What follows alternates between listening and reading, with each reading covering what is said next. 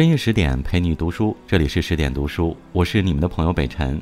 今天要和大家分享的文章题目是：一百四十年了，他还是互联网第一梗王。欢迎你的收听。如果你也喜欢今天的文章，欢迎拉到文末给我们点击一个再看。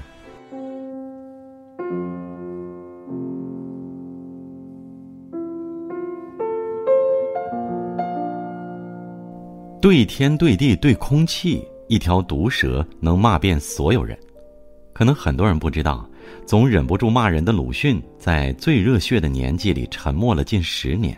他不骂人，不对人，一心只想抄碑文、读佛经。到底发生了什么，让曾经的暴躁青年丧失了骂人的冲动？今天是鲁迅诞辰一百四十周年，我们就一起看看鲁迅闭嘴的那些年。一九一八年，鲁迅回国的第十年，也是他沉溺于抄写古碑、阅读佛经的第六年。用“沉溺”这个词一点也不过分。除掉吃喝拉撒睡，他将大部分时间都用于此。上班时，别人喝茶、聊天、看报纸，他在抄；下班后，别人吹牛、侃大山，他还在抄。曾有人统计过这样一组数据：一天时间，他买了一千多张的碑拓。一年时间，他买了上百部的佛经；三年时间，他抄录古碑七百九十种，近两千章。如此痴迷，如此沉醉，还未到而立之年，就已躺平过退休生活。然而，鲁迅却快乐不起来，因为窗外世界早已大变。袁世凯称帝失败，张勋又搞复辟，全国上下一片混乱。而自己工作多年的教育部，更是在轮番上演着一场场闹剧。教育总长换了一个又一个，有人三上三下，有人只当了十四天就下台。更夸张的是，所谓的教育总长却根本不懂教育。学校的会计可以做教育总长，司法和海军总长也可以做教育总长，甚至为了给某公司立案多，表决时的赞成者也可以做教育总长。真是这方唱罢，那方又登场。如此混乱的教育部，曾经也是鲁迅眼中的能看的希望。那时任教育总长的蔡元培一提出美学育人，鲁迅就秒变拼命三郎，四处开讲座讲美学，甚至还会顶着瓢泼大雨奔赴讲座现场。结果全场就只有一个湿透的他。只可惜，这也只不过是昙花一现罢了。随着蔡元培的离职，美学教育也被喊停了。这件事情并不大，却是鲁迅过往十多年里的一个缩影。那些大大小小的事情，那些投入热情与精力的事情，都像西西弗推动的那块巨石，好不容易被推上了山顶，又被顷刻间滚落山脚。我自己的寂寞是不可不驱除的，因为这与我太痛苦。我于是用了种种法来麻醉自己的灵魂。使我沉入于国民中，使我回到古代去。如果看向过去，就会明白，这种只能靠抄写碑文自我麻醉的痛苦，不是文人的感伤与造作，而是在经历了一次次西西弗式的悲剧之后的身心俱疲。所有悲剧的开始，往往都是喜剧。这场西西弗式的悲剧，是在鲁迅二十一岁那年拉开的帷幕。二十一岁，血气方刚，热血沸腾。陷入东亚危机的中国，正被西方列强虎视眈眈地盯着，恨不得能将人生吞活剥。东亚之中，唯有岛国日本从危机中走出了一条光明大道。每一个远赴日本留学的年轻人身上扛着的，都是要救国救民的重任。只是，那时的鲁迅并不知，现实的第一盆水很快就浇在了他身上。那年，他已在日本仙台学医近两年。学校都是日本人，就连全仙台也只有他一个中国人，被找茬也是常有的事情。口袋里没有钱，衣食住行样样都很艰苦，比起坐牢好不上几分。即使如此，鲁迅却甘之如饴，因为心中有把熊熊烈火正在燃烧。日本的崛起靠的是明治维新，而明治维新的兴起则源于西方医学。只要掌握了西方医学，就能找到拯救中国的良药。对此，鲁迅深信不疑，甚至还多次鼓动身边的朋友也一起去学医。只是现实往往就是这般狗血，一次幻灯片事件打破了鲁迅所有的幻想。要被日本人枪毙的中国人、围观的中国人、教室里拍手高呼的日本人，这一幕刺激到了鲁迅。一面是中国人的愚昧麻木，另一面则是日本人兽性的爱国主义。那一刻，鲁迅明白了，学医救不了这些麻木的中国人，最后只能塑造出另一群毫无怜悯、充满兽性的日本人。当下，鲁迅就决定要弃医从文。凡是愚弱的国民，即使体格如何健全、如何茁壮，也只能做毫无意义的示众的材料和看客。病死多少是不必以为不幸的，所以我们第一要注是在改变他们的精神，而善于改变精神的是，我那时以为当然要推文艺，于是想提倡文艺运动了。当第一块巨石滑落的时候，没有人会因此一蹶不振，只会拍拍身上的灰尘，继续重新来过，还以为这会成为了不起的转折点。可当把时间线拉长，又会发现。这不过是所有不顺遂的开始罢了。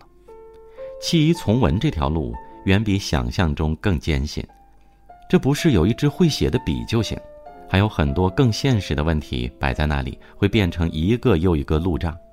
在这条路上，可以说鲁迅是接二连三的往坑里掉。第一坑，扎心的现实。在日本的第五年，鲁迅与朋友几人一拍即合，决定要办一本杂志《新生》。可这本杂志还没有生就已死了，被好友放鸽子。对方原本许诺要写稿，最后音信全无。办杂志需要钱，一穷二白的留学生口袋比脸还干净，根本没有什么多余的钱来办什么杂志。第一期的稿件都已写好，这本名叫《新生》的杂志并没有迎来自己的新生。第二坑被封号，《新生》杂志流产之后，鲁迅开始给另一本杂志投稿。可惜，还没有写几篇像样的文章，杂志就因为内容过于犀利被官方封了号。一个作家最怕的莫过于不能说真话，要带着手链脚链去跳舞。第三坑没人看，这应该是那段时间对鲁迅打击最大的事情。好不容易找到了一个金主爸爸，愿意给钱资助他翻译国外小说出版，鲁迅自己也做好了规划。第一本书赚的钱就用来出版第二本书。第二本书赚的钱，用来出第三本，然而现实总是如此骨感，辛辛苦苦翻译的小说却在市场遭遇了滑铁卢。总共两批书，第一批在上海卖出了二十一本，第二批只卖出了二十本。如此惨淡的销量，根本没有办法支撑起一个写文救人的梦。一而再，再而三，被推上山顶的石头一次次的滚落。与第一次相比，此时的鲁迅已显疲惫，没法再像第一次那样，大不了拍拍身上的灰尘，继续前行。这也是为什么弃医从文的那些年，一个作家创作的黄金期，鲁迅却并没有写出什么作品出来。鲁迅出生在一个书香门第的家庭，祖父是朝廷正七品的官员，在社会上享有一定的地位。童年时期，优渥的家庭早已熨平周围人的虚伪。他看到的都是真心真意的好，而当祖父入狱、父亲去世之后，随着家道的中落，周围人这才露出了真面目。曾经有多巴结，后来就有多么嫌弃。尤其是自己的启蒙老师，嘴里是仁义道德，心里全是利益纠葛。趁着孤儿寡母没依没靠，就趁火打劫，抢了他们的房子，逼着鲁迅签字分房。我父亲死去之后，因为夺我屋子，要我在笔具上画押。也就是从那时起，鲁迅便看穿了封建的帝制时代。所谓上流社会的虚伪与腐败，最擅长用仁义道德装点门面，而辛辛苦苦的农民，则是要毕生守着压迫。正是如此，当武昌起义爆发，鲁迅又开始积极参与辛亥革命。这是鲁迅回国的第二年。在绍兴学校做老师的他，听闻民军占领杭州，绍兴府即宣告光复，便组织了一支武装演说队到街头进行宣传。当时有学生问鲁迅：“万一有人拦阻，便怎样？”鲁迅先生正颜厉色回答道：“你手上的指挥刀做什么用的？”可见，在当时鲁迅的积极性有多高。